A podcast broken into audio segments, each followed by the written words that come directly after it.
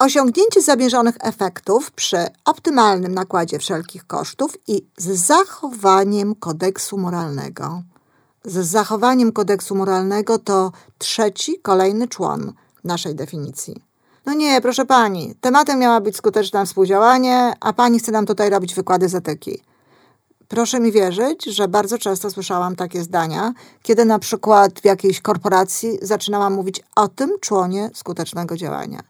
Kiedy podkreślałam, że o skutecznym działaniu możemy mówić tylko wtedy, kiedy te zachowania są zgodne z obowiązującym kodeksem moralnym, z obowiązującym również prawem. Tak, dalej mówimy o skutecznym działaniu i w taki sposób również uspokajam grupę. Mówimy o skutecznym działaniu i o skutecznym współdziałaniu. I byłoby znacznie lepiej dla biznesu i dla świata w ogóle, gdyby ludzie biznesu to rozumieli. Gdyby rozumieli, że skuteczne działanie może być jedynie to, które jest działaniem etycznym. Że w dłuższym czasie, w dłuższej perspektywie, szczególnie wtedy, kiedy w grę wchodzi współpraca, czy właśnie takie długoletnie relacje, długoletnie związki, nie można mówić o działaniach skutecznych w oderwaniu od moralności, w oderwaniu od uczciwości, w oderwaniu od pewnych pryncypiów. No niestety, w większości firm nie zawsze to się jednak rozumie. Oczywiście mówi się o tym. I oczywiście wszyscy planują tak naprawdę e, zarówno długofalowe relacje biznesowe, jak długofalowe relacje osobiste. To nie jest tak, że ktokolwiek planuje założenie firmy, która po prostu szybko się wzbogaci, szybko pozbiera z rynku to, co może i zniknie. Takie firmy krzak tak naprawdę zdarzają się w tej chwili bardzo rzadko. Ludzie chcą uczestniczyć w biznesie i chcą w jakimś fragmencie tego rynku stanowić rzeczywiście firmę, która będzie mogła zaspokajać potrzeby własnych pracowników, a jednocześnie przynosić zysk również właścicielom. Ale prawda jest taka, że jeśli nawet chce się tę firmę rzeczywiście widzieć w perspektywie wielu lat i chce się, żeby ona działała w zgodzie z zasadami prawa, zasadami moralności, a nie zadba się o to w odpowiedni sposób, nie ma się na uwadze tego właśnie w codziennym wyznaczaniu, co jest skutecznością, jakie metody, jaki sposób działania mogą prowadzić do osiągania określonych celów, a jakie niestety nie, to może się okazać jednak, że firma przestanie być firmą skuteczną. Mówienie o postępowaniu uczciwym i moralnym to nie jest kaznodziejstwo, jak mówią niektórzy. To nie są również rozważania o etyce biznesu. To jest pragmatyzm. Droga na skróty, wszelkiego typu oszukiwanie klientów.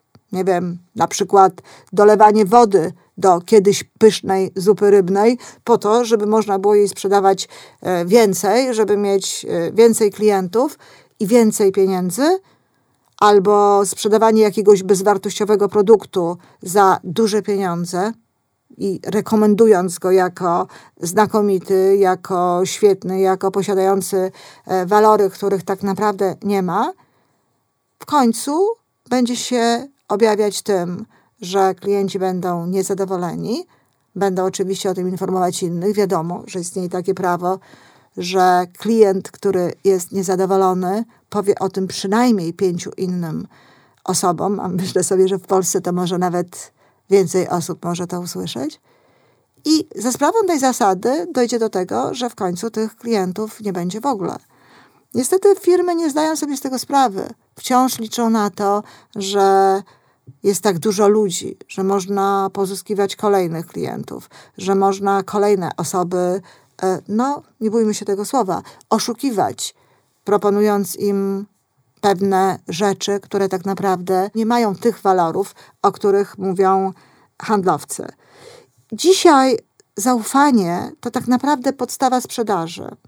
To zaufanie w niemal 40% odpowiada tak naprawdę za udaną sprzedaż, za udaną transakcję. Skoro tak jest, to o to zaufanie właśnie trzeba specjalnie dbać. I trzeba o nie dbać jak gdyby na każdym poziomie, na każdym etapie, w każdym procesie funkcjonowania firmy. No i oczywiście muszą o to dbać ludzie, którzy stawiają przed sobą określone cele, czy którym stawiane są określone cele sprzedażowe. Oszukiwanie pracodawcy także kończy się poważnymi kłopotami. Bardzo często jest tak, że pracownicy próbują robić tego typu rzeczy. Jak tu zarobić, żeby się nie narobić?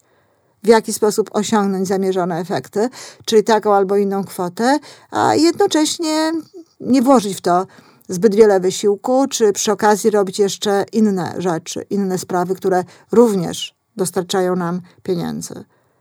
No, inna sytuacja, również związana z nieskutecznym działaniem, tak naprawdę, no to próba oszukiwania żony czy męża.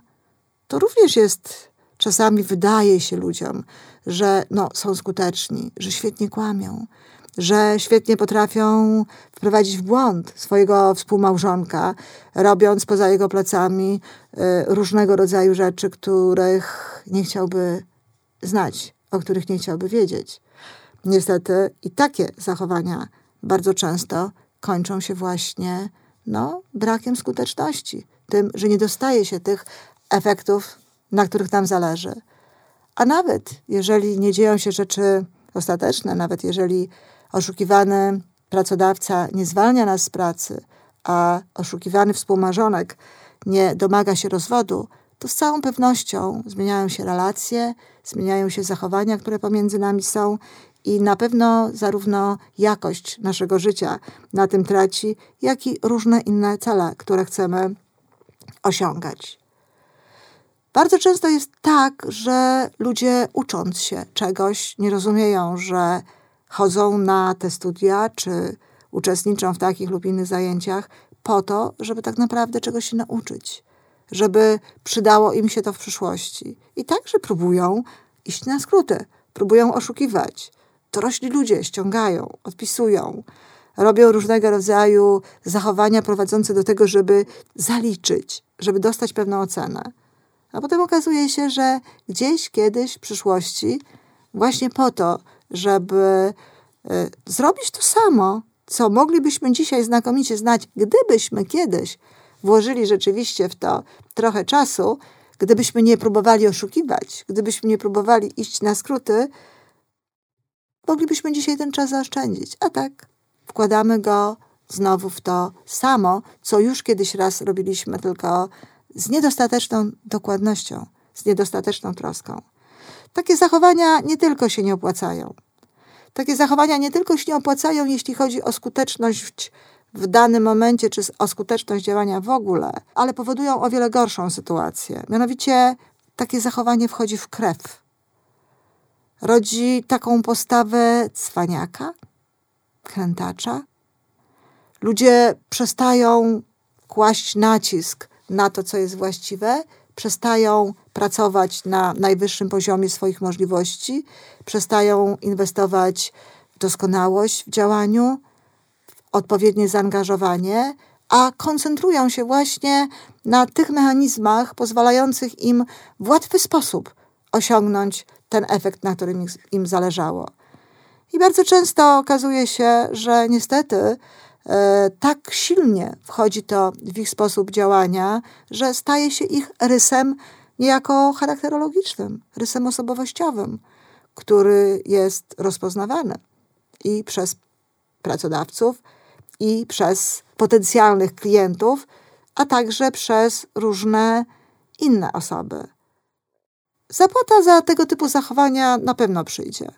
To nie jest tak, że jeżeli w biznesie czy gdziekolwiek indziej oszukujemy ludzi, jeżeli osiągamy jakieś ważne dla nas rzeczy, jeżeli osiągamy pewne efekty, właśnie nie poprzez swój autentyczny wkład w to działanie, ale poprzez różnego rodzaju oszustwa i różnego rodzaju skróty, to w jakimś momencie dostajemy za to zapłatę. Pod tym względem świat jest naprawdę sprawiedliwy. Niekoniecznie te same osoby muszą nam tę wypłatę dać. Możemy ją dostać z zupełnie innych źródeł, ale proszę mi wierzyć, że naprawdę Nie opłaca się w taki sposób podchodzić do życia. Życie nie jest wtedy skuteczne. No, nie jest też łatwo współpracować z ludźmi, do których nie ma się zaufania. Jeśli nie stawiamy na zaufanie, jeżeli pozwalamy naszym pracownikom na oszustwa, czy jeżeli akceptujemy to, że nasze dzieci nie zawsze działają w zgodzie z kodeksem moralnym po to, żeby osiągnąć zamierzony efekt, to przecież nie jest nam wtedy również łatwo współpracować ze sobą. Dlaczego to niby miałoby być tak, że jeśli ktoś oszukuje innych, to nie będzie oszukiwał nam? Dlaczego ma być tak, że skoro wiemy, że ktoś innych oszukuje, to my sami będziemy mu wierzyć i nie będziemy mieli pewnego rodzaju podejrzeń, czy aby na pewno jest w stosunku do nas uczciwy. No i tutaj również właśnie ta etyka, to działanie w zgodzie z kodeksem moralnym, z pewnymi wartościami łączy się ze skutecznością. Bo przecież nie można ze sobą współdziałać, nie można funkcjonować w obrębie wielu projektów, wielu różnych zadań, jeżeli rzeczywiście nie ma się do siebie zaufania. No niestety brak postępowania zgodnego z etyką kończy się nieraz spektakularnie, dramatycznie rzekłabym. Na przykład pozbawieniem wolności biznesmena, menedżera czy innej osoby. Cóż to za nieskuteczność? To nie jest skuteczne działanie, jeżeli w efekcie naszych zachowań trafiamy do więzienia albo tracimy dobrą opinię. Czy ktoś, dla kogo te działania tak się właśnie skończyły, brał to kiedyś pod uwagę? Rzadko. Oczywiście są takie sytuacje y, ludzi wyjątkowo nieuczciwych, którzy w swój plan działania wkładają taką możliwość, liczą się z taką możliwością, że mogą zapłacić za te działania wolnością. Owszem, zdarzają się, ale generalnie rzecz biorąc, ludzie o tym nie myślą. Oni po prostu stracili orientację. Gdzieś na początku minęli się nieco, tak tylko troszeczkę z moralnością, co byli coś niewielkiego.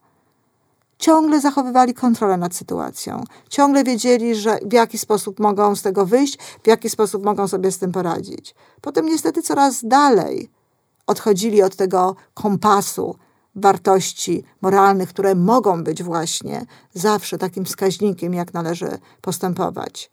Odchodzili od tego i robili coraz większe czyny nieuczciwe, aż wreszcie doszło właśnie do takich, które skończyły się albo całkowitą utratą zaufania, albo właśnie utratą wolności. A to nie jest skuteczne działanie.